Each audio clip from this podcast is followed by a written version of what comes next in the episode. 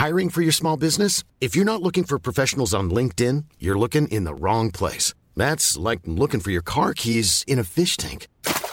LinkedIn helps you hire professionals you can't find anywhere else, even those who aren't actively searching for a new job but might be open to the perfect role. In a given month, over 70% of LinkedIn users don't even visit other leading job sites. So start looking in the right place. With LinkedIn, you can hire professionals like a professional. Post your free job on linkedin.com slash people today. Hey, I'm Ryan Reynolds. At Mint Mobile, we like to do the opposite of what Big Wireless does. They charge you a lot, we charge you a little. So naturally, when they announced they'd be raising their prices due to inflation, we decided to deflate our prices due to not hating you. That's right. We're cutting the price of Mint Unlimited from $30 a month to just $15 a month. Give it a try at mintmobile.com slash switch. $45 upfront for three months plus taxes and fees. Promo rate for new customers for limited time. Unlimited more than 40 gigabytes per month. Slows. Full terms at mintmobile.com. Hello, and welcome to season three of Queer I Am, the podcast, live and unscripted. I am so excited to share this with you. The podcast has been recorded over eight weeks in front of a live audience at Arcobaleno, an inclusive queer space in the heart of Kemptown, Brighton. I am so proud to be partnering with Arcobaleno and cannot thank Luciana, Nick, and the whole team there enough for their support and generosity in the making of this season of the podcast. If you haven't been there before, please check it out. Not only do they have an incredible Maltese menu for you to explore, but they also have a range of cocktails, drinks, and a regular schedule of entertainment for you to enjoy. The podcast is also being supported by their production company, Across Rainbows Productions, and Film for YouTube. So if you didn't get to come to one of the live shows, you can find these videos at your leisure on the Across Rainbows YouTube channel. Make sure you subscribe, give the videos a like, and leave any comments you may have. We also had several authors participate in the shows, and Kemptown Bookshop were on hand to sell signed books by the authors. You can check out this beautiful bookshop in the heart of Brighton, but make sure you take your credit card because you will not leave empty handed. The shows feature a panel of guests where we'll be talking all things queer and an audience Q&A too, an opportunity for everyone to get involved in the conversation. So whatever you're up to, this is your time to settle down, relax and enjoy the podcast. Welcome to Queer I Am.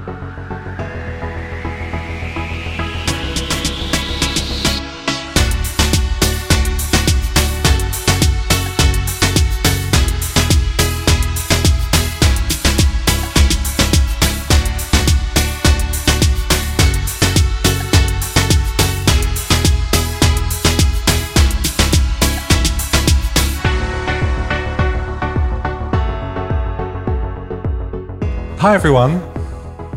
Hi, hi. hi. um, so, thank you all so much for coming to the first episode of Queer I Am, the podcast, live and unscripted.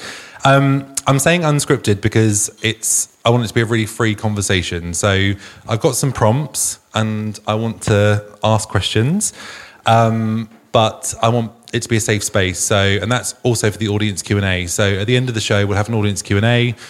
I want this to be a really safe space where everyone can say what they want to say, be respectful, but just have an open conversation about the topic. And today we are talking about understanding and exploring identity, which is um, an interesting topic in itself. So before we begin, I want to say a big thank you to Arcobaleno and Luciana, Nick, and the whole team here for their support with this podcast because this is amazing. Um, like 12 months ago, this didn't exist. So to be here now doing a live show is incredible. And we've got wonderful Tom filming, and that's all down to Arco and to the Across Rainbows Productions team. So thank you so much for that. And we also have Kemptown Bookshop as well here, and they're going to be here for the whole eight weeks as well. So when we have um, authors here, they'll be signing books. Helen's got some amazing books over there. She'll be signing today. Um, we were going to have SJ Watson here today, but unfortunately he can't make it due to some personal reasons. So um, in a way, it's good because no one needs to share a mic because I've only got five. um, but um, there are some books there from SJ as well. And if you haven't read them, please check them out because they are absolutely incredible. I've got some prompts. So, what else was I going to say? Right, yes. You probably all follow me on Instagram anyway, or follow the podcast because I know most of you here.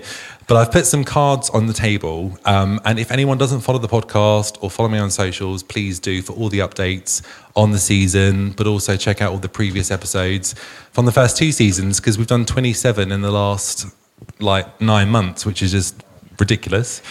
Um, and lovely Julian is here from Church Road Studios, who does all the audio, all the production, and it's a pleasure. So this is kind of like really cool, and he'll be doing this as well um, over the next the next few weeks as well. So uh, I think that's it. Let's introduce the guests. This is the important part. So I have some amazing people here today, and I'm so happy that you're all joining me for this conversation. So we have Anthony Barnett, Shallow Vera, the beautiful Darkwah Kyei-Darkwah,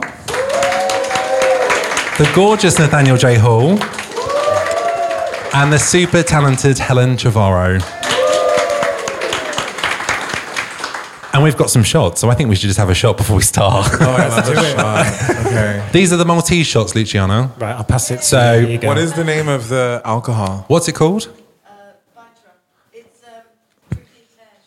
Prickly pear shot? prickly Okay, pear. Cheers, bottoms up. Cheers, everyone. Cheers. thumbs up. God, this is not going to end well, is it? Oh, I'm Really Yeah, good. that's nice. Yeah. That's great. You need to order more twisties, though, because those are my favourite crisps.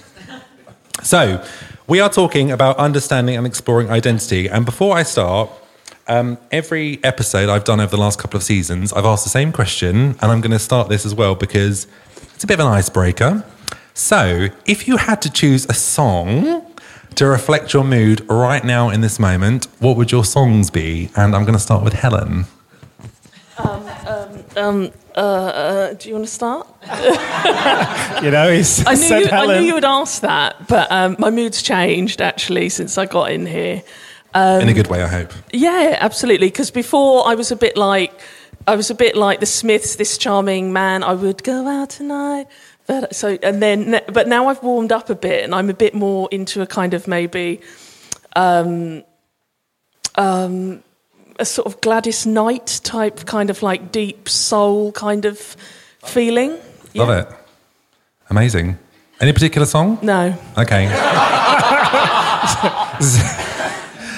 Nathaniel?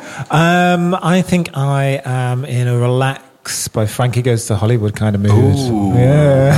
Nice. You Yeah. need a t-shirt to kind of... Yeah, Frankie says relax. Yeah, nice. Nathaniel says relax. Yes. Just relax. Relax, I said, everyone. Said to you before, just relax. Just for the relax. Just chill. Go with it. Darkwah? Mm, I think I would be probably haunted by Beyonce from I can't remember which album. Oh, the Beyonce album. Yeah. Oh, that's a tune. Yeah, yeah, yeah. Yeah, love that. Very that. Yeah. Yeah. I'm Oh. feeling dark and broody, but energized and really cunty.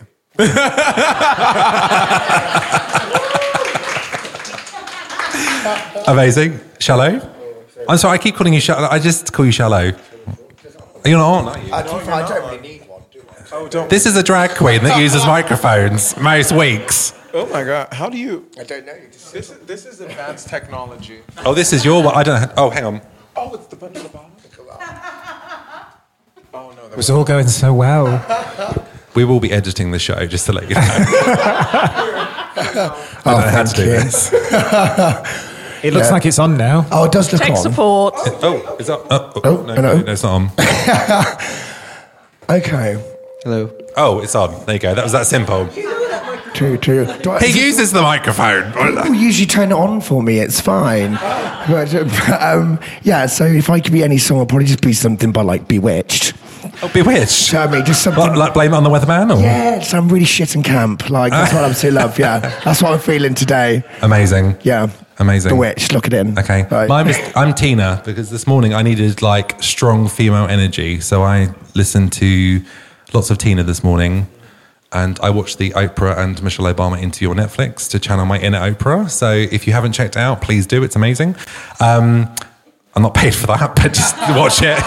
It's a good interview. You're not paid for I loved it, it. yet. And sorry, yet, Not paid yet, for it yet. Yeah, Manifest that Um, money. Yeah, maybe one day I'd be doing a show and giving giving everyone a car or something. I don't know. Um, but I think a bit of Tina for some strong female. Yeah. You wouldn't be the first gay person to suggest that on a Sunday, would you? No, no, no, completely not. No. So let's explore the word identity. That's my first prompt here. So, as I said, free conversation.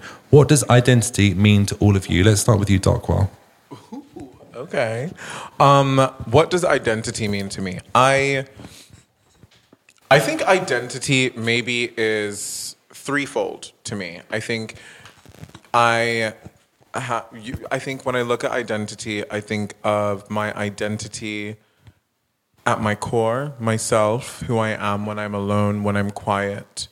Um, I think about identity as I move through the world um, in spaces that I do not know, um, whether that's new spaces, school, work, whatever. And then I also think about identity in amongst close friends and family because due to codes of respect and conduct etc and cultural background you will also express your identity in different ways so i whenever i think of identity i always think of these three things and then i think how do i bring my core to each of these different things That's really interesting, yeah. Because I think we all have different relationships with different people, don't we? So we have to not conform, I guess, but we do have to filter maybe sometimes. Yeah, definitely. I think, and, and not only that, but like we have to remember that, like, despite the fact that we can actually like speak and use words and stuff, we're just animals, also, right? And so we fall into habit. Mm-hmm. And so if I know that with this person, I am more of a listener, even when I feel like I am in pain and I need to be listened to, it takes a moment to gather yourself and go, wait, hold on a second. In this situation on this day, I don't think that this is a role that I can play. Um, and so I think with that as well, and taking those three different like spheres of existence for identity as I perceive it, um, I think that when I think about identity, I think that it is an essence of a person, if I was to define it, identity is an essence of a person that is consistently in flux um, due to the movement of said person through different spaces, environments, etc. Okay, that's amazing. Nathaniel? Right, I've got to follow that. You have. Good luck. All right, I wish I'd gone first now. Um, well, identity, what does it mean? Oof, how long have you got? Um, I think for me, like, I think, well, I think for us, like, as queer people or people, you know, from the LGBTQIA plus umbrella, I, like, our identity is is so much a part of who we are because because we have to. Well, often we live hiding our identity for a very, very long time in our formative years, you know, um, and whether that be with our family, in school environments, and then and then in early life in work, and for some people, you know, even into later life. And I think when you then discover who you are and discover your tribe, it's really, really liberating. And that, you know, that's what the, the pride movement is all about, is about stepping out of that shame, isn't it? And going, like, with pride, sometimes I have a, a problematic relationship with pride because it's like, well, I'm not proud all the time. Like, I carry a lot of shame for a lot of things in my life. But I guess it's about saying that we're not going to internalize the shame that other people project onto us. Um, um, but we're so, our identities are so politicized. You know, so as a queer person, you walk into a space like I, I talk to like like queer friends, and they're like, "I'm not political." I'm like, "You are." like you walk into a space, you you radically change the the energy and the makeup in that room the minute you step into it um, and that's a lot like that's a lot to carry you know we don't always want to be radical we don't always want to have to you know like declare who we are but it's sometimes easier. It's easier to not I mean I was on the I was on the phone to I was a salesperson or something and the other day and they they just and I've not had this ever. They they just assumed that my partner my my partner was female and I, to, I, I, but I told, I told my, um, I told my partner, and he was like, "Really?" He's like, "With that voice?" I was like, "All right." um, Was the telephone on? yeah. but um, but yeah, I think you know, for uh, identity becomes a really big thing when you've had to hide it for so long, and I think that's why so many of us, you know, have a visual code or a visual identity that we really, really we put the war paint on when we step out into that world because a it helps us identify and see other people like us easily and and you know and kind of knowing nod, but also um, it, it helps it kind of helps protect us as well. Yeah, I, I agree. And I think when you walk into a queer space, you know, you're surrounded by people that are accepting and know you. There's a different feeling But when you walk into a space where, you know, and me and my husband have done that many times, you walk into a space and you are like, wow, we clearly are the only queer people here. It's like, right, okay. And you, you do, you find, you filter yourselves, you conform, you talk about stuff that you don't really give a shit about because you think you need to fit in and have. Well, it's, it's fight or flight, isn't it? Yeah. It's, it's what it is. It's a complete defense mechanism that we self program through years and years of conditioning and being surrounded by a majority different group, being a minority, and you learn to conform as a survival instinct. It's a complete adaptation. If I act butcher, I'm not going to get my head kicked in today. If I act butcher, if I talk about football, I can be one of the lads for a second before I mince off down the street. Um, it's all just a way to conform and it's self preservation. This is why I don't like to take into part of my identity as such. That's part of my survival instinct. My identity is who I am intrinsically inside. And the more that I get the confidence to sort of project that outwardly and show how I feel on my inside, that for me is my identity. And that's why I like to dress the way I dress and wear what I want and have people, st- it doesn't matter because it's taken years and years to get to that point where I feel confident and comfortable enough to show my my actual my self expression and, and my personality as it was, and that's how it feels to me. So for me, it's just like a building progress, building confidence. Okay, I'm going to show that bit of me today. Okay, today I'm okay. I'm going to grow my hair a bit longer. Okay, I'm going to go out today. I'm going to wear a skirt, and I'm going to feel fucking wonderful, and I'm going to feel incredible because I can because I feel great, and that's all part of my my identity. These things make me feel good, and they make me feel powerful. And it's all brought out of shame. Just like you were saying, we spent all our lives being so ashamed of these different things. I've got camp voice. I've got a limp wrist. I'm effeminate. I'm not masculine enough. And as I've got older, I've learned to like really fucking celebrate these things. They're my favorite parts now. And that's now what I consider to be my identity because they're the truest parts that I've always been the most afraid of. And now I think are absolutely brilliant. They're my favorite bits. Yeah. Yay. But it's those it's their superpowers in a way. It's that's how I see it. It's almost like those things that it sounds really cliche, but it's like the things that we hide become our strengths because when we tap into them, we become the best versions of ourselves. That's how I've definitely felt. You agree? That part. Um, I was just sitting and talking to my partner because I am. I'm gonna say I'm kind of like a mother, but not really a mother because you know she didn't birth, but you know mother. um, and sometimes I'll be having conversations with some of my children, and we'll be talking about the way that they are having issues with relationships or people that they're going after and so on and so forth. And we sit down and we talk about it for a while and I'm like, okay, wait, hold on a second. It looks like you're chasing the man that you either want validation from or want to maybe see in yourself. And that's why you're going for these people that ultimately end up making you feel like you are ugly. Mm. Because rather than stopping and looking inward and getting to grips with you and your identity, you're looking for validation in your identity from someone who doesn't understand and never will understand. So maybe for a second, tell the men to pause and just take a second for yourself. You know, We talked about this outside. I mean, we'll- come on to this in a bit. Yeah. But we had this conversation outside earlier, didn't we, about Yes. celebrity? And mm-hmm. so we'll come on to that.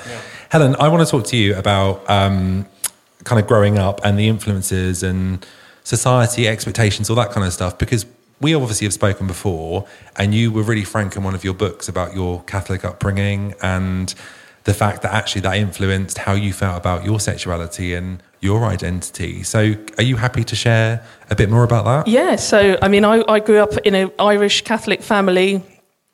I was in a convent, which was really fucking great, actually, for me in an all girls convent as a teenager.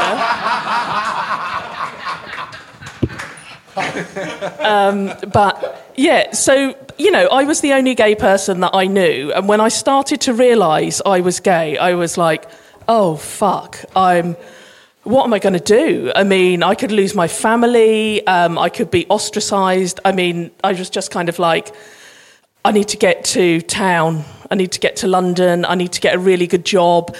Number one on my mind wasn't kind of expressing my identity. It was uh, not to cover it up, but it was just to not draw attention to myself so that I could just live freely and do what I wanted to do. So, um, so that's what I did, and I had a career, and you know, in my identity, it, it's cha- it, it, the, my identity for me is the way that I see myself inside, and I don't feel that I have to. For me, it's just it's like an internalized. I know who I am, and that's who I am, and that hasn't really changed. But things that happen in your life change it completely. And at the moment, my identity it is shaped by being a lesbian, but it is also shaped by my parents dying, becoming a mother, having a child. I mean, it, it changes you in ways, and you have to, you know, I, that's all part of my identity now. But when I, you know, and I've got quite a, sort of corporate, serious job, go to lots of meetings and all of this sort of shit, and you know, people just think I'm like a middle-aged housewife. They don't know who my partner is. If I'm wearing my work clothes, no one really knows who I am or anything like that. So when I came to writing my books, I just felt that, you know, you can write for market, and I write thrillers. So you can write a thriller, and most thrillers focus on, in that genre, you know, is this person, is this woman's husband trying to kill her? You know, we've seen all of these, like millions and millions of that concept recycled. And when I came to write, I just thought I'm going to be completely uncompromising about the gayness and queerness in this book. So the sex is going to be described fully, unashamedly, go for it. And, and that's the way that I write my book. So, you know, when you're talking about, you know, looking a certain way or wearing certain clothes or whatever it might be, for me, that happens in my books. So I go around my, uh, in my life looking like a middle aged lady. And um, I'll oh, stop it, you know. um, but my books are that's my expression of my identity, I and it's totally uncompromising. Book one, we've talked about this a lot. Yeah. I read the sex scenes and I wished I was a lesbian. because they were hot. They were, I was like, fucking hell, this is amazing. Which book's that? 'Cause I This is to In the Wake. In the wake. I had to Okay. phone my aunties in Ireland and say, you just might want to skim over a few pages. Seriously, grab the book. It's amazing. but I think that's so interesting. So, do you feel that? I mean, do you feel free in your nine to five? Because I guess what you've touched upon there is like you know business, and of course we all have certain images and things we have to portray. There's that's standard, right? We have to conform, I guess, a part in our lives. Yeah. But do you feel that that is not an issue because you get to have that outlet with your your creative yeah, work? I absolutely get to have that outlet. So I'm not in everyone. I everyone I know knows that I'm gay. You know, there's no. So I'm not in the closet in any, and haven't been for since I was 16. So, um, but you know, coming out, you're just constantly telling people, aren't you? Yeah. Never and stops. The, the cues are easy. If you look a certain way, it's easy. People know, so you don't have to say it. But you know, if if you look just, you know, if you don't have that, people will assume certain things about you. Mm-hmm. So yeah, my books are my are like they're a manifestation of my identity in that way. They're not about me. The characters, it's all fictionalized, but that's my way of expressing my yeah, yeah. that scene. Yeah, they're you know there are they're just they're yeah. manifestations. That's what I do. So when I write, that's absolutely what I do. So no, I, my new book that I'm writing, I've finished writing it, and that's about you know so it's a thriller. It's about phone hacking. It's very fast paced, but you know there's a lovely lesbian romance in there as well. Nice. So I've And tried to be a bit more romantic. But I guess that's important as well because if you think about like, I guess we're all of a similar age. I think. I'm 12. Speak for yourself, Andrew. But I think you know, growing up, representation of queer life was so negative. So actually, to create Absolutely. art which you then can portray that in a positive way, Yeah. that's so important, isn't it? Yeah. you need to totally. do that. It's coming out is one of like the strangest things, especially if you're like, so if you're from a religious family yourself, myself from a very like working class, dad's a builder family, council estate, um, tiny little rough Tory town as well. So like coming out was one thing, which was brutal enough. And then I started doing drag and I had to come out again as a drag queen. And then I had to tell people in this small time that I wasn't transsexual because they didn't understand drag. They'd never had one. And then realized I was non-binary and then I came out again. It's just been this constant cycle of having to come out to people and wonder about what people like. Oh, when am I going to stop worrying about what other people fucking think of me? Like, just like, but it doesn't end. It doesn't end. It's intrinsically there. It doesn't. I feel like just coming off the back of the coming out consistently, I think one of the biggest things that I've had to consistently do is not necessarily come out to myself, but recognize and really see myself. My one of my favorite stories to tell is like my first pride. That's where I learned what it was to feel ugly. Um, because yeah, That's yeah, so no, fucking like, shit. hi- high key, my first ever pride that I went to, I learned what it was to feel completely ugly and undesirable. Because I was like, I was like, yes, I'm gonna work out. I'm gonna be in the shorts. I'm gonna do all the things. I'm gonna be with my friends. It's gonna be great. I got there, danced with a couple of people. They were a bit standoffish because I was like with my friends, but my friends were like off, and I was like, you know what? They don't know me. That's okay dance with another person, dance with another person. And then, like, slowly I realized I was consistently getting the same response. And this was when I was like maybe s- 16, 15. And someone just goes to me, Hey, you're really hot, but like, I'm just not into black guys. And so for me, in that moment, I was like, Oh, okay, so I'm, I'm gay and I have a community, but I'm black, so I might not. That's so sad. and having to see yourself in that light and what that does to your identity or your sense of identity is like wild. I i don't even know how it affected me. I think i went into overdrive of like consistently trying to do things where i could project my identity in a safe way. So like styling editorials you know i worked for gay times for like two years and i put all of my identity into that. All of the models and the clothes that they were wearing and all of that. And when i no longer had gay times um, I then felt like I had nothing and I had no identity. And then I realized I actually had to stop and look back at all of my work and look at all of these editorials. One where there's like two boys, two guys, and not not boys. We're not saying boys. Um, two two guys. Discussion. I know. it? Before you know it, I'm gonna be on like Fox News and like, black trans woman wants to fuck boys in a park. No, that's not what it is. Um, but yeah, so you know, look, looking back at stories like two guys like in um, Hampstead Heath who were like hiding behind like carnival like stuff so they can like maybe like share like a, an intimate moment or um, stories where there's like disco streamers and black black men and black people who have their hair blown out and teased in all sorts of ways. And all this time i was shaved head beard eyebrows white t-shirt skinny jeans converses. Yes i was a clapham gay.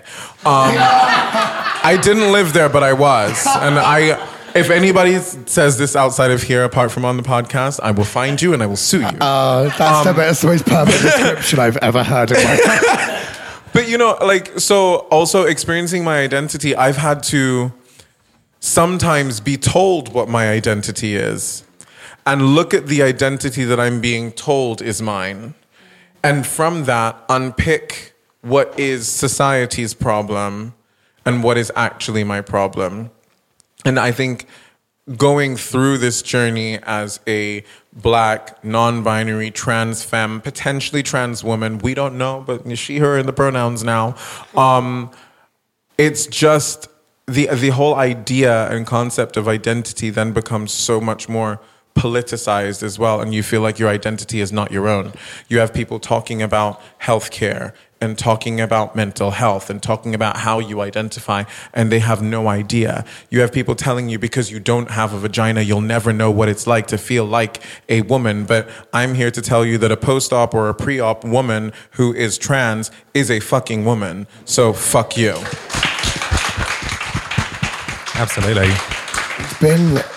It's at this. So I'm so glad we're having this discussion today at this time. I don't think it could have happened at a more perfect opportunity because it is at the minute. It's quite scary how politicized and the sheer level of like unbridled hatred like actual hatred. I just on a day to day basis. And to be honest, it fucking wears me down. And then you get to a point where you either get frustrated or you blow up about it and then you look like a completely mental person because I was like, why are you so triggered? I'm like, because I literally am reading this 90% of my day.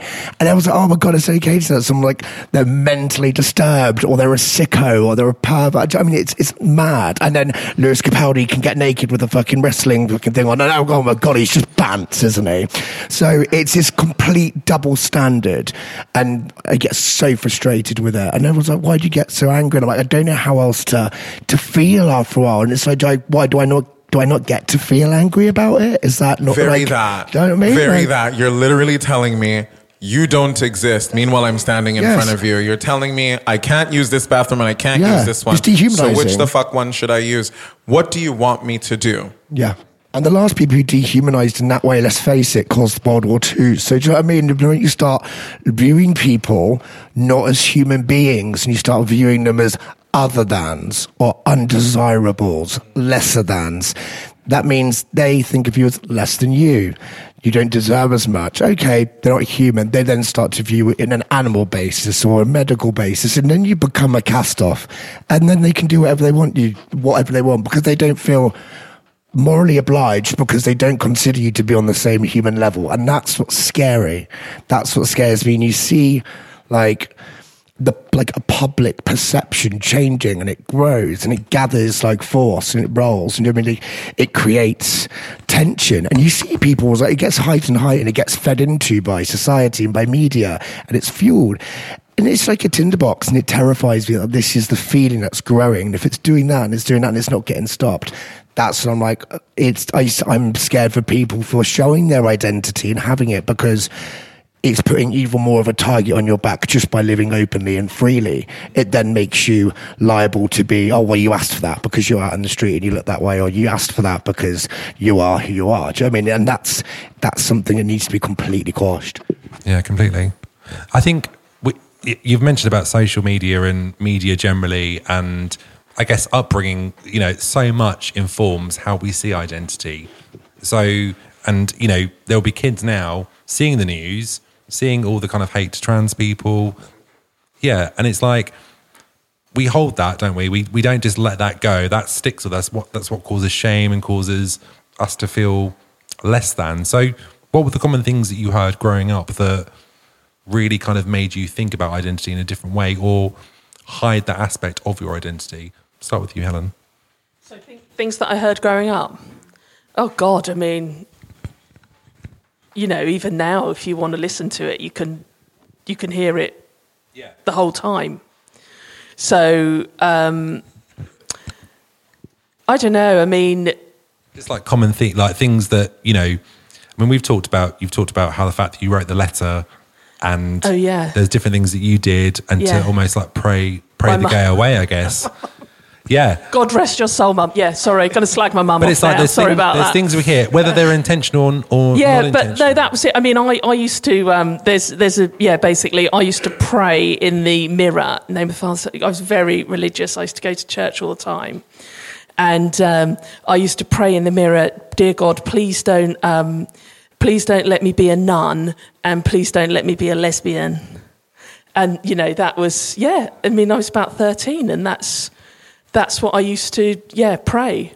Because- so yeah. yeah, but the you know on the in my book New Brighton, I um, conscientiously wrote a trans woman in the, into that story because I think what popular culture can do is that um, is it can create really positive role models, characters. They don't have to, you know, you know, you're saying everything is politicized, but when you're in fiction, they don't necessarily have to be politicized. They have to be there and they have to be positive. They, had to, they have to feel real and they have to do something amazing. And so in New Brighton, the sidekick, Gloria, is a trans woman. And, you know, and I was nervous about doing it a bit because I didn't want it to be taken the wrong way. I did it wholeheartedly in the right way. And everyone fucking loves that character. Everyone loves Gloria and they're like, she's a brilliant character. And she basically kind of, you know, saves the whole thing. She's amazing. But I think that popular culture and fiction, I think we need more.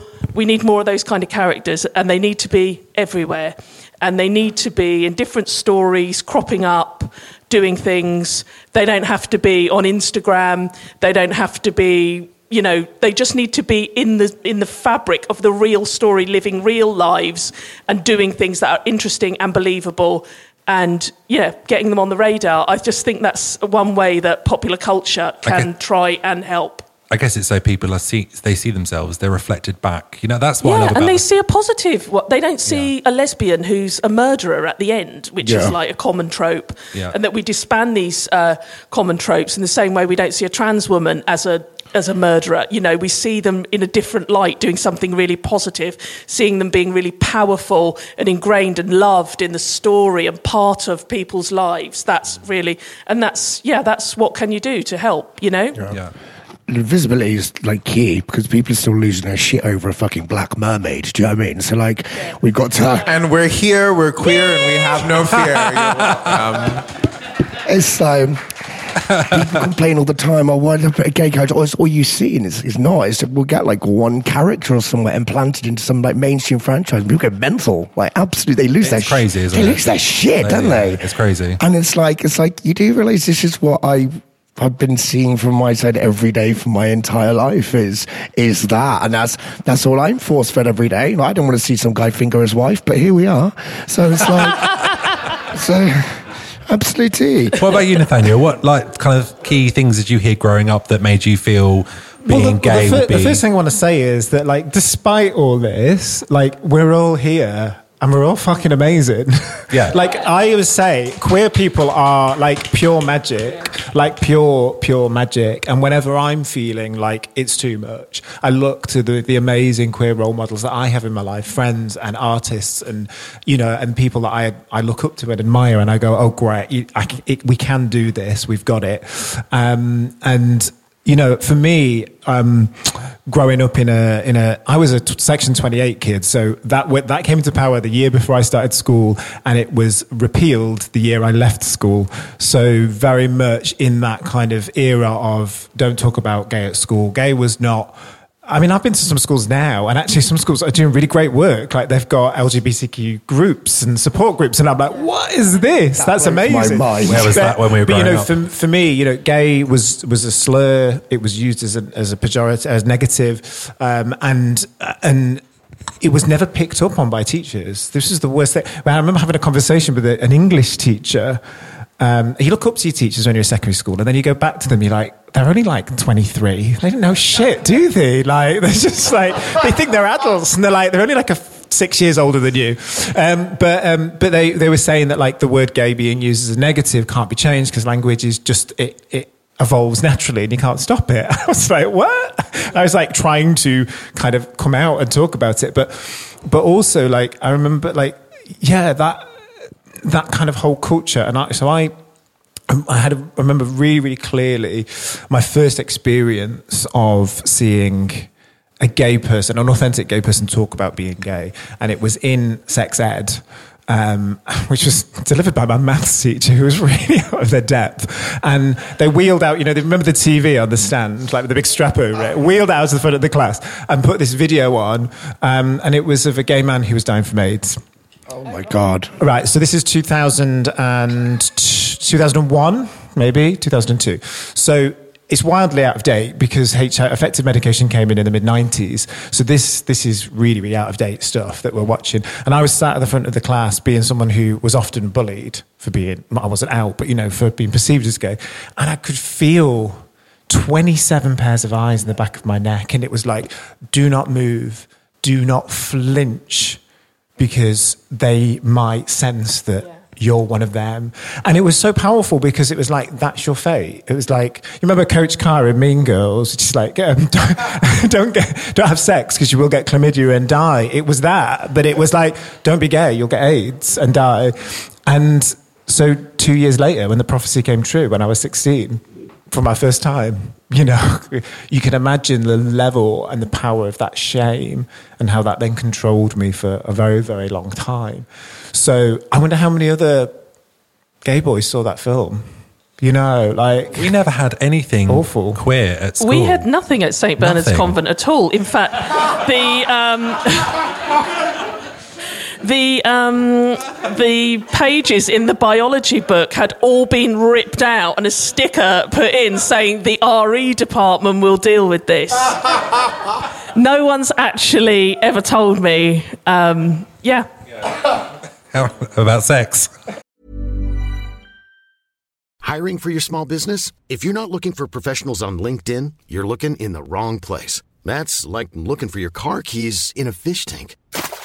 LinkedIn helps you hire professionals you can't find anywhere else, even those who aren't actively searching for a new job but might be open to the perfect role. In a given month, over 70% of LinkedIn users don't even visit other leading job sites. So start looking in the right place. With LinkedIn, you can hire professionals like a professional. Post your free job on linkedin.com/people slash people today. How would you like to look five years younger? In a clinical study, people that had volume added with Juvederm Voluma XC in the cheeks perceived themselves as looking five years younger at six months after treatment. Look younger, feel like you. Add volume for lift and contour in the cheeks with Juvederm Voluma XC. Reverse signs of aging by adding volume to smooth laugh lines with Juvederm Vollure XC. For important safety information and to find a licensed specialist, visit juvederm.com. That's J U V E D E R M.com. Not for people with severe allergic reactions, allergies to lidocaine, or the proteins used in Juvederm. Common side effects include injection site redness, swelling, pain, tenderness, firmness, lumps, bumps, bruising, discoloration, or itching. There's a risk of unintentional injection into a blood vessel, which can cause vision abnormalities, blindness, stroke, temporary scabs, or scarring. Talk to a licensed specialist to find out if it's right for you. There's never been a faster or easier way to start your weight loss journey than with PlushCare. PlushCare accepts most insurance plans and gives you online access to board-certified physicians who can prescribe FDA-approved weight loss medications like Wegovy and Zepbound for those who qualify. Take charge of your health and speak with a board-certified physician about a weight loss plan that's right for you. Get started today at plushcare.com slash weight loss. That's plushcare.com slash weight loss. plushcare.com slash weight loss. Everyone knows therapy is great for solving problems, but getting therapy has its own problems too, like finding the right therapist, fitting into their schedule, and of course, the cost. Well, BetterHelp can solve those problems. It's totally online and built around your schedule. It's surprisingly affordable too. Connect with a credentialed therapist by phone, video, or online chat, all from the comfort of your home. Visit betterhelp.com to learn more and save 10% on your first month. That's BetterHelp, H E L P. I think that the thing is, you mentioned a really interesting point there because, well, a couple of points. The eyes on you, that's something that I've always felt. I remember just feeling like they know, they know, they're gonna, they're gonna find out, they're gonna say something, and you'd be in a situation, something would come on the. Te- like I remember being, this is ridiculous. I can't believe I'm saying this, but I remember watching Supermarket Sweep with my nana, Dale Winton, right? And I remember just thinking, oh my god, she'll she's going to say something. She'll she'll because it you when someone is talked about in a queer way or they're they're you know that person's different when you even if you don't recognize it or understand what's going on you know you're different inside. There's something there. And i remember just thinking oh my god don't like don't flinch don't say anything kind of thing. And i think my nana actually said to me one day oh he's one of your friends isn't he? And i was about 15 and i was like i don't know dale. I, don't, I don't know who he is. But it's, yeah, but then, but then it like what it does that that thing of not being a, being able to you know freely express who you are and living with that shame and that secrecy in that closet, you know, and not knowing, you know, I just literally just down the road from where I was at school, there was a whole fucking street, Canal Street, teeming with queer people. You know, it was booming at that time, um, and I just had no idea. But you know, I I was having I was having I was the head boy at my school, and I was living up to the, living up to rep, my reputation with the deputy head boy um, in the in the attic at my mum and dad's. Supposed to be we were watching Big Brother, but we weren't doing much watching. Um, but you know, we like that we should have been able to be open and we should have gone to the prom together and all this sort of stuff. And I I didn't go to the prom with him, but I wanted to make a statement. So I went in a cream tuxedo, obviously, um, and and it was that that was the thing that changed my life because I was waiting for that cream tuxedo to arrive at the high shop, and that's when I met somebody on a park bench who was older than me, 26. Everything I knew I wanted to be, you know, queer and like you know like ripped jeans and bleached hair. Very naughty as gay, but you know, a gay, you know. And it was like he showed me attention, and it was absolutely like the most validating thing in the world. It was intoxicating. So there I am now in this really inappropriate, groomed relationship, essentially, and that's not uncommon. That's not uncommon, and it's not uncommon still now as well. And I'm not saying that you can't have a relationship with someone who's older than you, but at 16, you really don't know you don't you think you know you know but you don't know at all. And and i think a lot of our early sexual experiences can be formed in this place of secrecy and this place of shame. And that's really powerful when you're making your first psychosexual bonds. And i think in later life that's meant I, i've always i've often seeked greater and greater thrill through sex. And that's got me into some really really problematic places and, and kind of emotionally damaging places and it's taken a lot of work to unpick all that and go, actually, the sex that I desire and want is not shameful. And I need to speak about that more openly and not retreat and go and seek it in these kind of shameful spaces. I think just to like sort of go at the back of that, you're completely right. Like, uh, I know for myself and a lot of other gay people, aka my massively gay brother over there. Um, hi, Alex.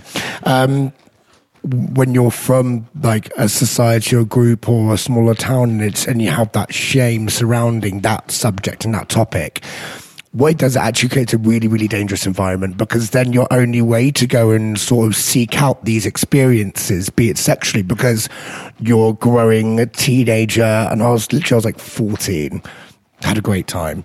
Um, but I had a great time with some very, very problematic people. Do you know what I mean? Like, I was, do you remember Gaydar? Yes. We loved a bit oh, of Gaydar, Gaydar back in the day, yeah. So I'm at the meat market. and I was like, talking to these, once again, it's the same thing. These, like, these older, like, queer people that were quite comfortable themselves. And that was like, it was intoxicating. It was nice to feel like, validated and I felt sexy. You know, so I felt like they understood me. And I was like, oh, they see how I'm like really mature for my age and stuff. Probably wasn't the fact that they might have been an aunt. Um, but um, and it feels, it feels, like a rite of passage, doesn't it? And yeah. it's something yeah. that I've always taken. I mean, partly because of my own experiences, but I've always taken real issue with our community. And like, there's loads of things to be really proud about our community, but there's lots of there's lots of traumatized people, and and and I have a lot of compassion for that. But we have to we have to be able to speak out and be like, do you know what? Actually, there's a better way, and we should be working towards a better way for ourselves. Well, speaking out kind of stops the cycle, doesn't it? It stops things continuing. I remember when I came out. I remember, and I, I've written about this in my in my book. I remember thinking um, it's hilarious really when I think about it now. There was a guy that I worked with, and um, he won't watch this, so it doesn't matter. But um, I remember him being like, "Oh, you know, the way to be gay is straight acting, and you know, always be a top." Um, so I was like, right, then I'm a straight acting top. And it couldn't be further from the truth. It's hilarious. It's just the most ridiculous thing that ever.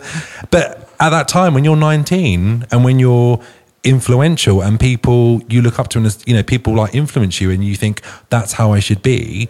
You then you you're seeking identity because you you don't know how to when you've whenever you've heard of shame or you've heard of ridicule or you're wrong or there's something wrong with you when someone says no you can be who you can be but actually be this you go well okay that's the way to kind of succeed. And I think there's that's probably still really prevalent in the community as well. It's like right let's you know, be masc, be a top, be whatever. You know, there's a real hierarchy and issue in, and i think that's something we need to keep talking about because that really bothers me. There's well we, we go we want to be free. We want to be free from this cisgendered heteronormativity. And then we're like i'm a masc top and that's all i am. And it's like we put ourselves into these categories you know i only like otters or you know and it's like and it's it's so I get it because we we desperately we're seeking something, we're seeking connection, we're seeking a tribe, and you know, and as you're young and impressionable and you kind of fall into it. I fell into it, you know, and, and pornography is so masculine and, you know, and it's only really in, in the last 10 years or so where I've really, like, my friendship group has become much more queer. Um, and, you know, and I've, they've really helped me embrace my softer side, my feminine side, my you know my queerer side, and go, wow, I was missing so much. Like I want to shake some people and be like, it's so brilliant over here. Come and join us. It's great. Join the clan. Yeah. absolutely. What about you? What what kind of things did you hear growing up that influenced your identity and that your discovery of influenced my identity? identity. Well, I mean, I think the first thing before anything that I always have to acknowledge is my blackness. So, like, before I heard, oh, you're gay and stuff like in school, I remember wearing a brown suit because that's what I liked to wear. I liked to wear suits when I was younger, apparently. Um, and I went to school and I was wearing a brown suit, and I will never forget the day that someone came up to me and went, Ew, it looks like you're naked.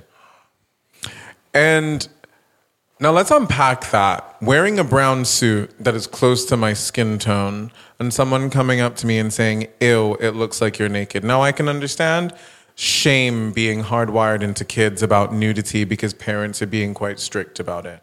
That's fine, and I get that. But it wasn't an ew like a like a naughty, like laughing, like ew. It was genuine disgust. And so the first thing that I ever learned to do was to hate who I was period. I didn't like my skin color. I never wore brown. I never wore green because I had been told that I looked like a tree. When I had an afro, it was even worse. Then people would stick pencils in my hair and act like those were the branches of the tree. And so that was my first experience that helped me learn to hide myself. But I hid that from one one subset of people, which is again why I say that when I think about identity, I think about it in three. Because as a black person navigating these spaces, you have your identity at home.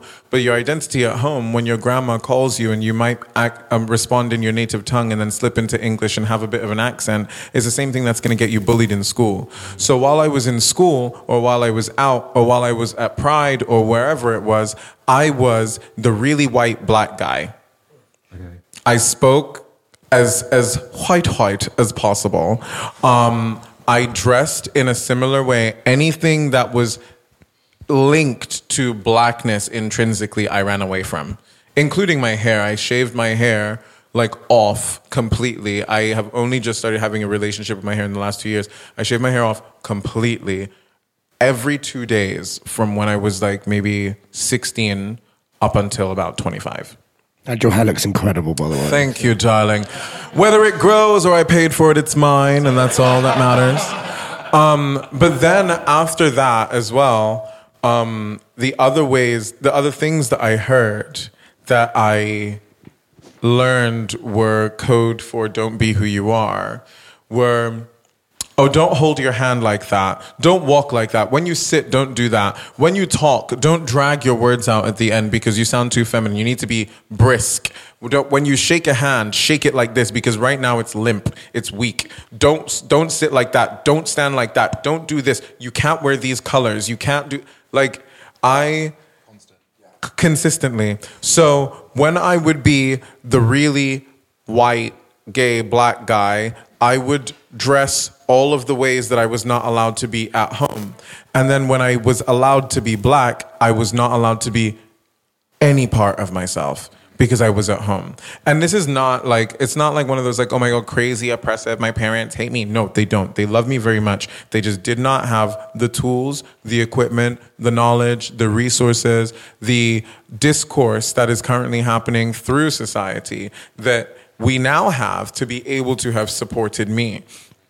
But my whole experience, my whole life has been learning to love parts of me that somewhere someone thinks is ugly all the time. And so when I have moments with myself, when I have to like stop for a minute or pause and like, no lie here, like it's very, very easy for me to slip straight into like, I can't get up, I can't sleep, I can't eat, I can't do anything because every single day of my life when someone tells me something, I have to run it through like a truth checker, a verification database. If someone comes at me for my existence in any way, shape, or form, I have to have libraries and libraries worth of information to defend my existence not only as a queer person but as a black queer person and then be able to reason that to white people but then also reason that to black people. And you have to do it in so many different ways.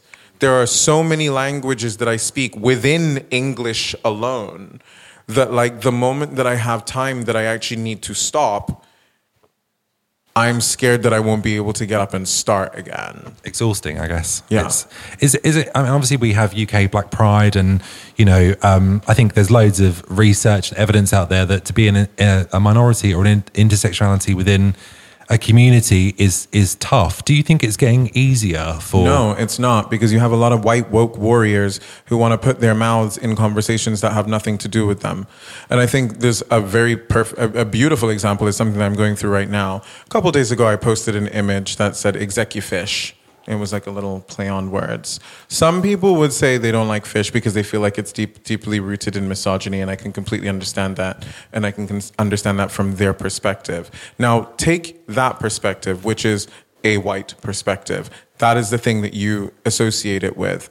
Take a black person who comes from West Africa who also eats seafood, who had a grandmother come to their house, and when they were cooking, because she wanted to bring a taste of the home country or whatever to the kitchen and to your life, you go to school and for two weeks you're called fish boy. Your meaning your perception of what it is for your culture, which also went around the world and imposed itself on everyone, raped and pillaged and destroyed fucking nations. You want to now come and tell me how I should police myself and how I speak about myself? Are you fucking kidding me? Like, are you fucking kidding me? It just doesn't make sense. So for me, I think that actually right now, because so many people have so much access to so many things that they think that they're fucking Dr. Dolittle for the queers and they want to, you know, self prescribe all of this self help and blah blah. And I'm like, Janet, when was the last time you were you took a sertraline or went to therapy? What are you talking about? like, why? Why? Like at, at this moment, I do not think that it is easier existing as, as, as, as, as a historically marginalized body because you have so many people who, because they learned a little bit, want to be known to be the one that knows the most. Sometimes shut the fuck up and listen because your voice does not need to be heard. It's been heard for centuries and look where the fuck we are. Yeah, true. Just to.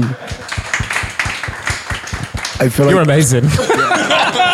I've got to go. I told you I was feeling Beyonce haunted.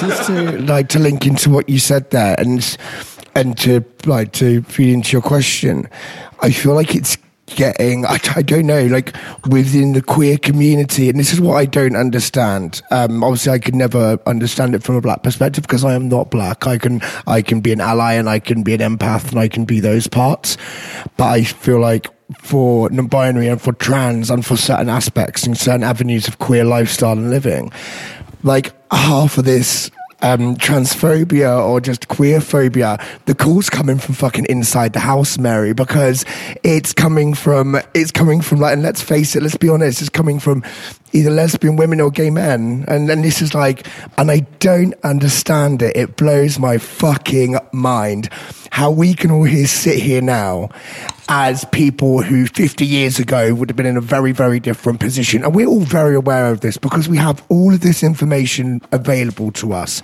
We're taught this. And yet we still think we're now uh, like the better than or the other than. And it's like, no, it's like great, amazing. Pe- people like white gay men now because they're funny and in, and in like in current media and gay men hilarious. We love white gay men. Fantastic. What about my black trans sister?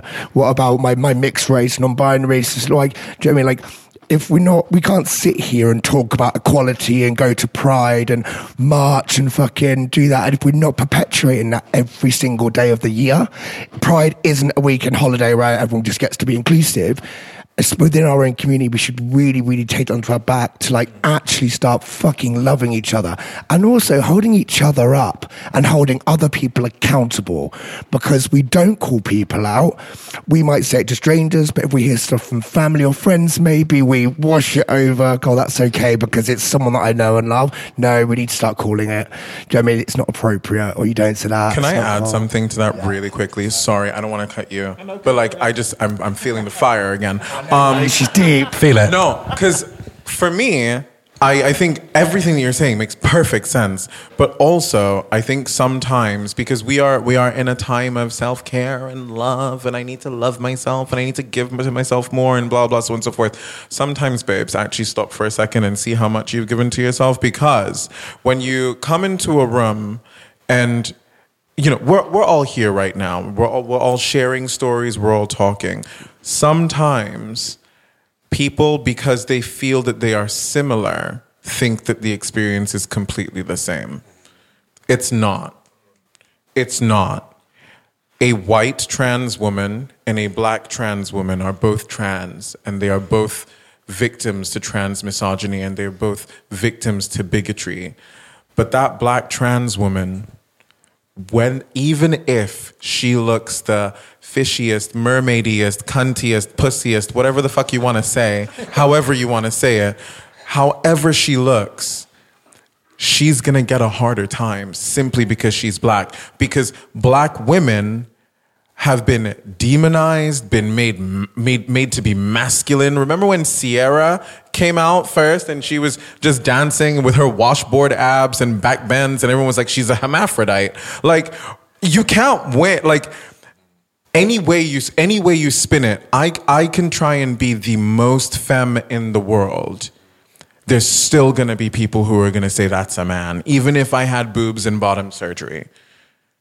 And I know that for a fact. Meanwhile, as we go as as as we move through the world and we're going through it we're all acting like oh all of our struggles are the same our voices are the same no bitch you had a 400 year head start on human rights you literally had a 400 year start on human rights, and you want to try and tell me that our experience is the same.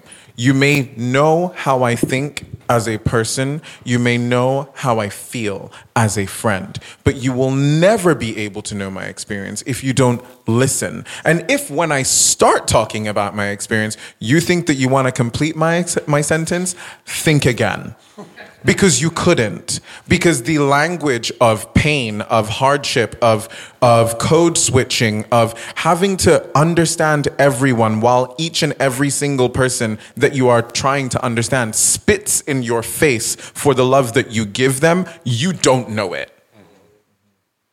And that's that Thank you. That, that, that's me there.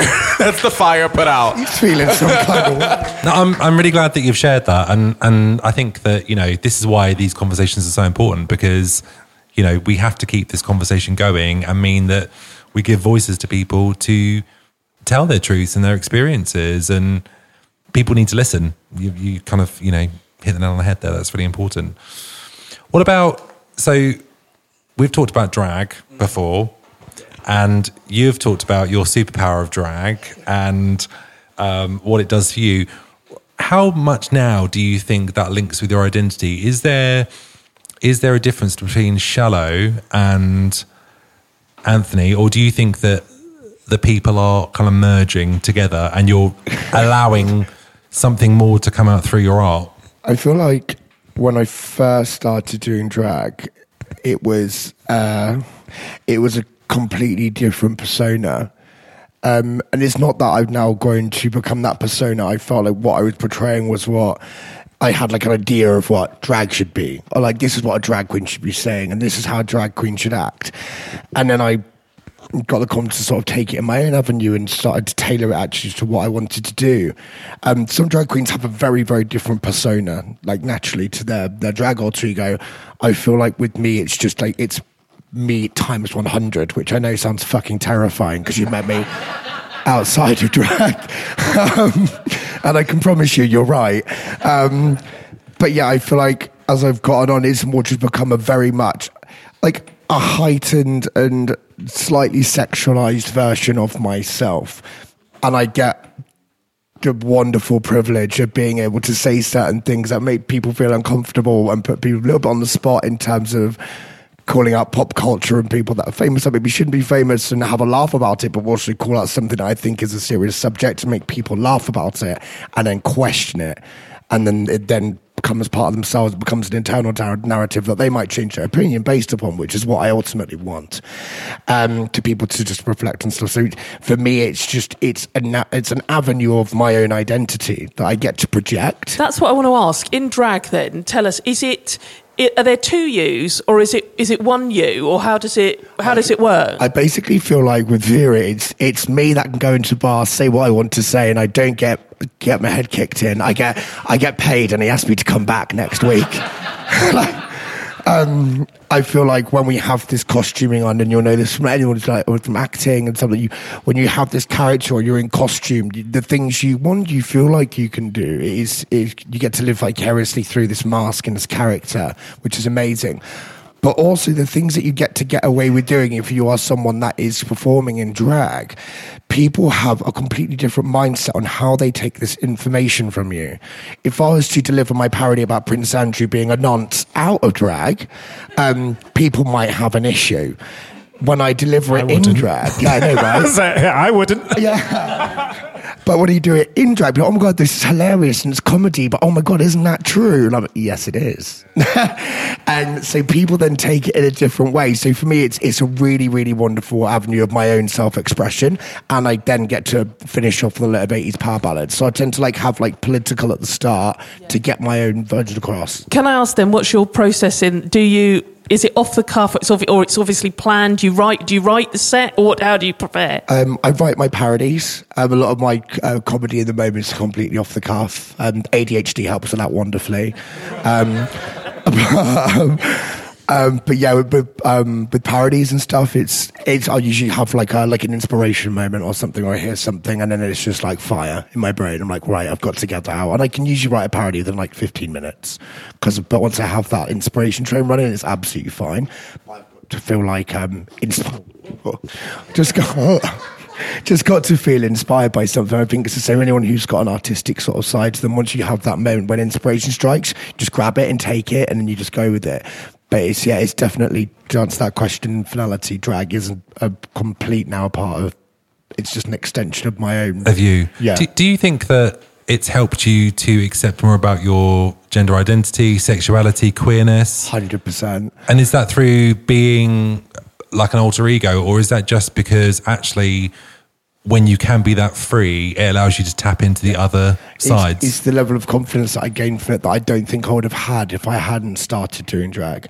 I would still probably have that level of internalized shame of my queerness, and my campness, and flamboyancy, and these things might be something I would still have a level of shame of. So if it wasn't for that, drag probably, if not change, would probably save my life. To be quite honest with you, if I was still feeling that way now knowing what I've gone through since then, I don't know if I'd be sat here now on this stage to have this conversation, if that makes sense, which is a bit fucking uplifting, isn't it? I mean, it's- it's um, real.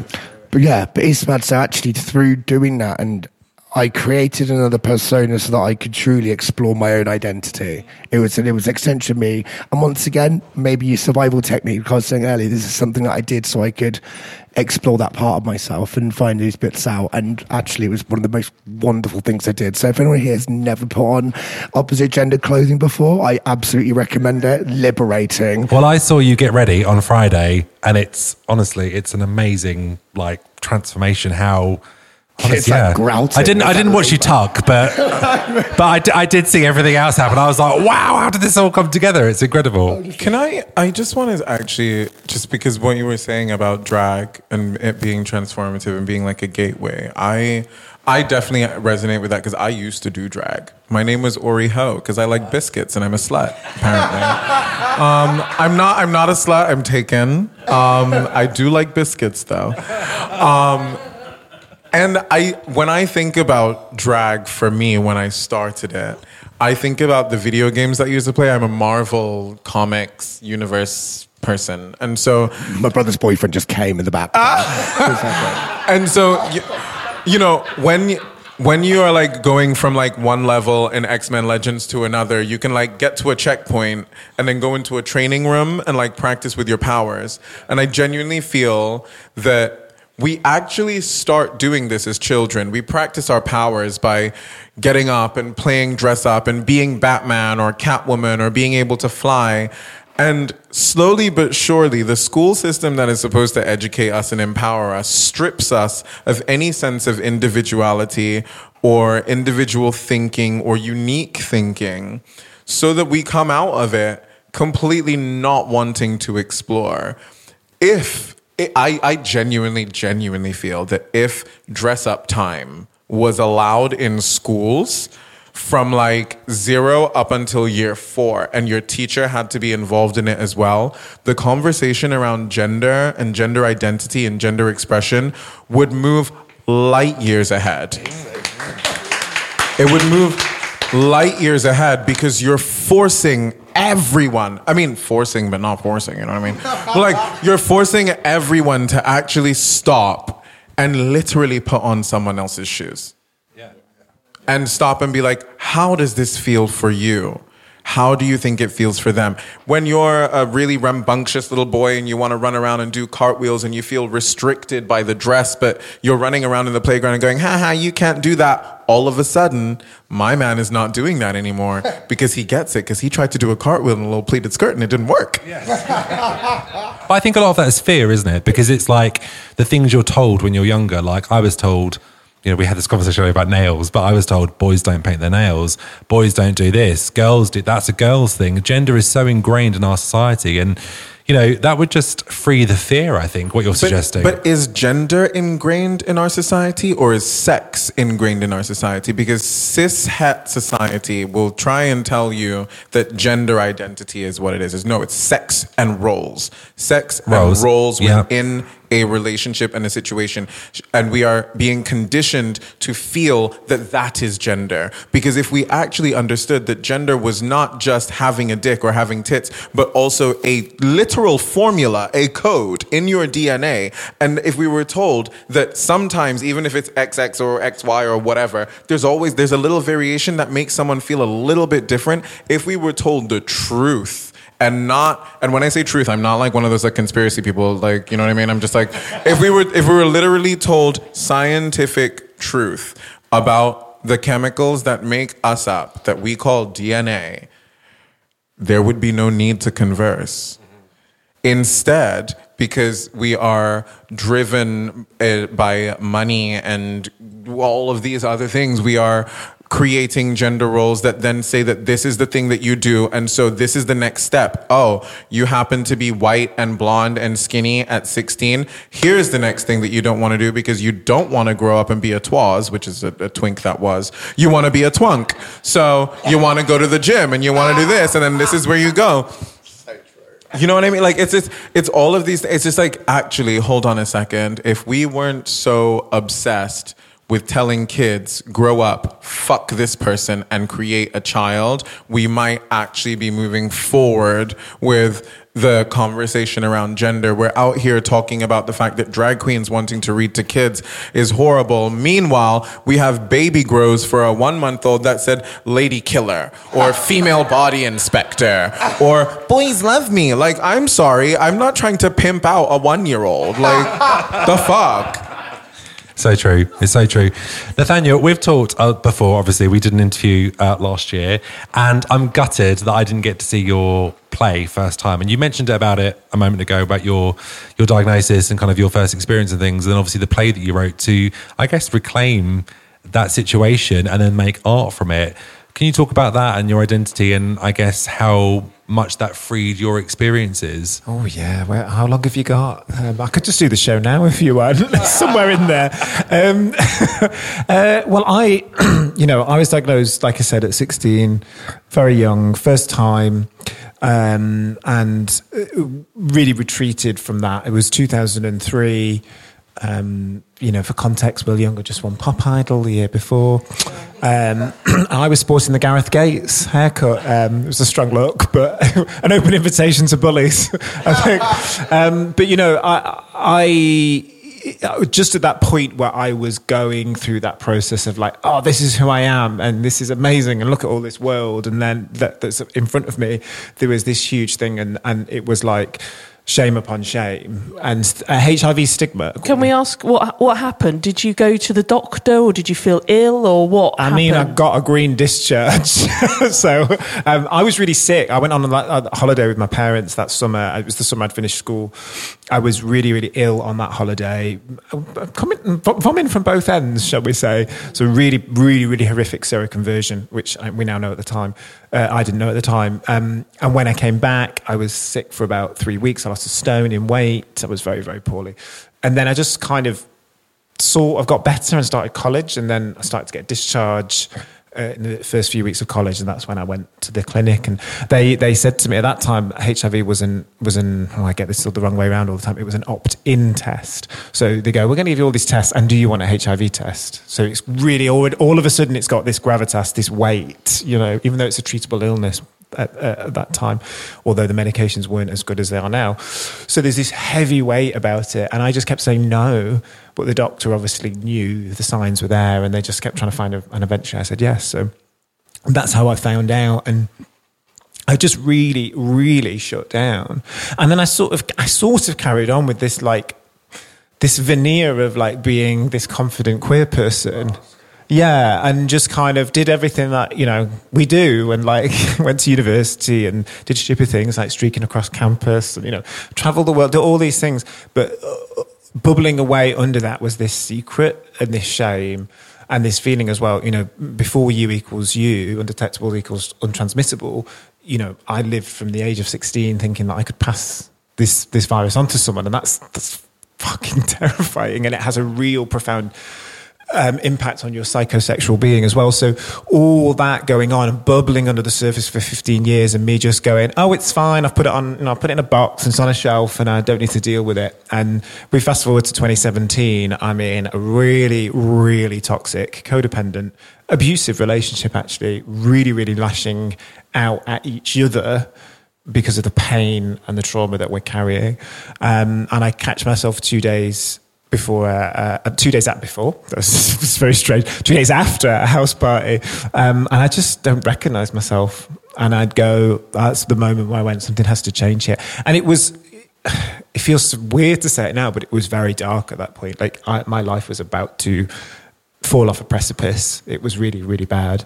Um, and so I just went, I've got to do this thing. And I've been trying to tell my family for so long. I'm trying to tell my parents, like, it would get, like, you remember you when you get that lump in your throat?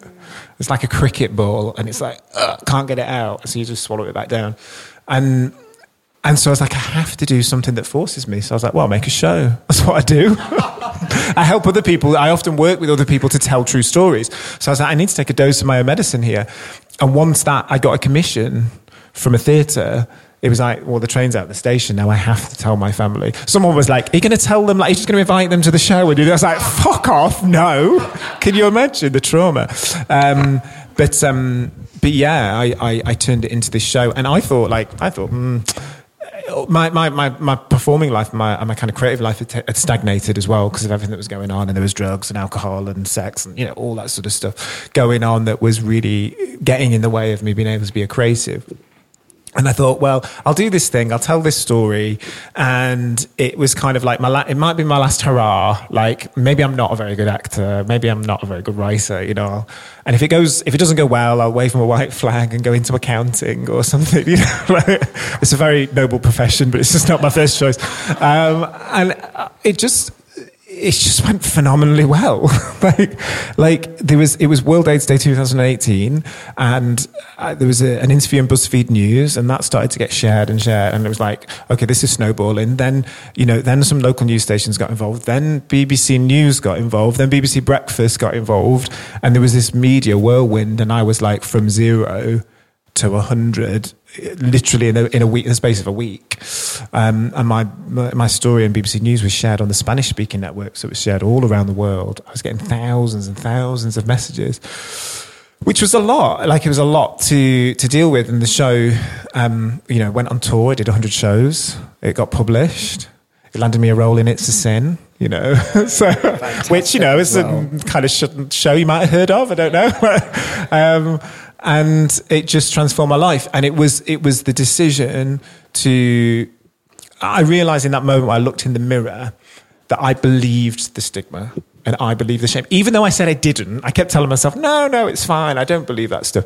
Actually, I, did, I genuinely believed it was something to be ashamed of. I felt that shame deep in my every atom of my being, and I had to turn around and start telling a new story until I stopped feeling that. And that continues. That's an ongoing process. You know, you have to keep telling that story and reminding yourself that you're not ashamed of that thing. Do you think it's healing that part of your identity? Do you feel like that's helped to it saved me a lot of money in therapy, Andrew. Because also, you know, I, you know, arts don't make a lot of money, but I've made some money from making this show, so it's kept yeah. me in employment, and I've not had to pay for a therapist. I do have, I actually do have therapy alongside it um, because it's really important. But no, it has, it, and you, when you speak authentically, you you open up the door for others to to to to speak authentically yeah. and step into their own authenticity. Like listen to you speak. It's just so powerful and refreshing because it gives other, it gives other people permission um, and it makes space for other people to to do that as well so so yeah it's been it's been a roller coaster ride um, but I would not change it for the world it's amazing isn't that incredible everyone and we have to mention your I'm going to say gorgeous because he is gorgeous. Your gorgeous boyfriend Sean last yeah. week did the London Marathon yeah, for the did. Terence Higgins Trust. Yeah, he, hate, he hated every minute. he goes, I saw him at mile six and he was all right. Mile 17 is like, never again, never again. But he but did five incredible. hours, 15 minutes, yeah. So everyone can still donate to that. They can, yeah, yeah. Go go to my Instagram and find him, and you can go to the link and top up his donations to THT. He's made nearly three grand. So yeah. amazing, that's incredible. Yeah. Um, I think I need a break. I need a wee. If I'm completely honest with you, everyone, I'm not going to lie. That tinto is going right through me. Um, so, shall we have a little break and then come back and talk a sure. bit more? Yeah. Thank you, everyone. The conversation doesn't stop here. Check out the next part of this podcast episode on your streaming platform. You will not be disappointed. I really hope you enjoyed the show. A big thank you once again to all my guests. Please share the podcast, give it a five star review if you'd like, and leave any comments you may have.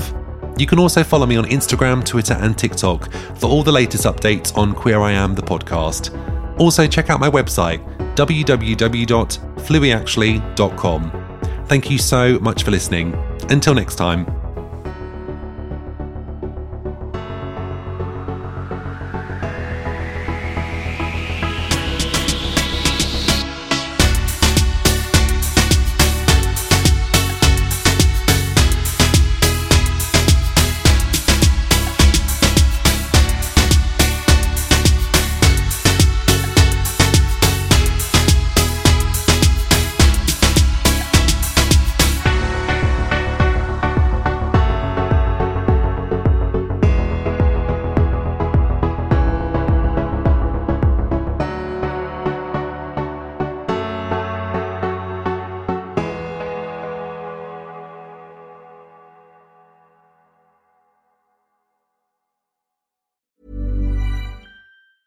Planning for your next trip?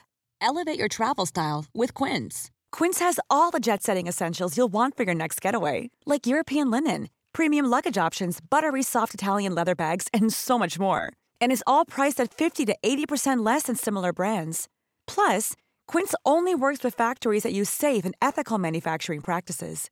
Pack your bags with high-quality essentials you'll be wearing for vacations to come with Quince. Go to quince.com/pack for free shipping and 365-day returns. Want to get a chiseled look in the jawline? Sculpt and shape your jawline with added volume from Juvederm Volux XC. Juvederm Volux XC is an injectable gel specifically designed to be robust enough to improve moderate to severe loss of jawline definition. And it is the first and only hyaluronic acid filler approved for the jawline. Add volume to your jawline for a chiseled look with Juvederm Volux XC. For important safety information and to find a licensed specialist, visit juvederm.com that's J U V E D E R M.com. Not for people with severe allergic reactions, allergies to lidocaine, or the proteins used in Juvederm. Common side effects include injection site redness, swelling, pain, tenderness, firmness, lumps, bumps, bruising, discoloration, or itching. There's a risk of unintentional injection into a blood vessel, which can cause vision abnormalities, blindness, stroke, temporary scabs, or scarring. Talk to a licensed specialist to find out if it's right for you. Visit juvederm.com. That's J U V E D E R M.com. Imagine the softest sheets you've ever felt. Now imagine them getting even softer over time. That's what you'll feel with Boll and Branch's organic cotton sheets. In a recent customer survey, 96% replied that Boll and Branch sheets get softer with every wash. Start getting your best night's sleep in these sheets that get softer and softer for years to come. Try their sheets with a 30-night guarantee. Plus, get 15% off your first order at bollandbranch.com. Code BUTTERY. Exclusions apply. See site for details.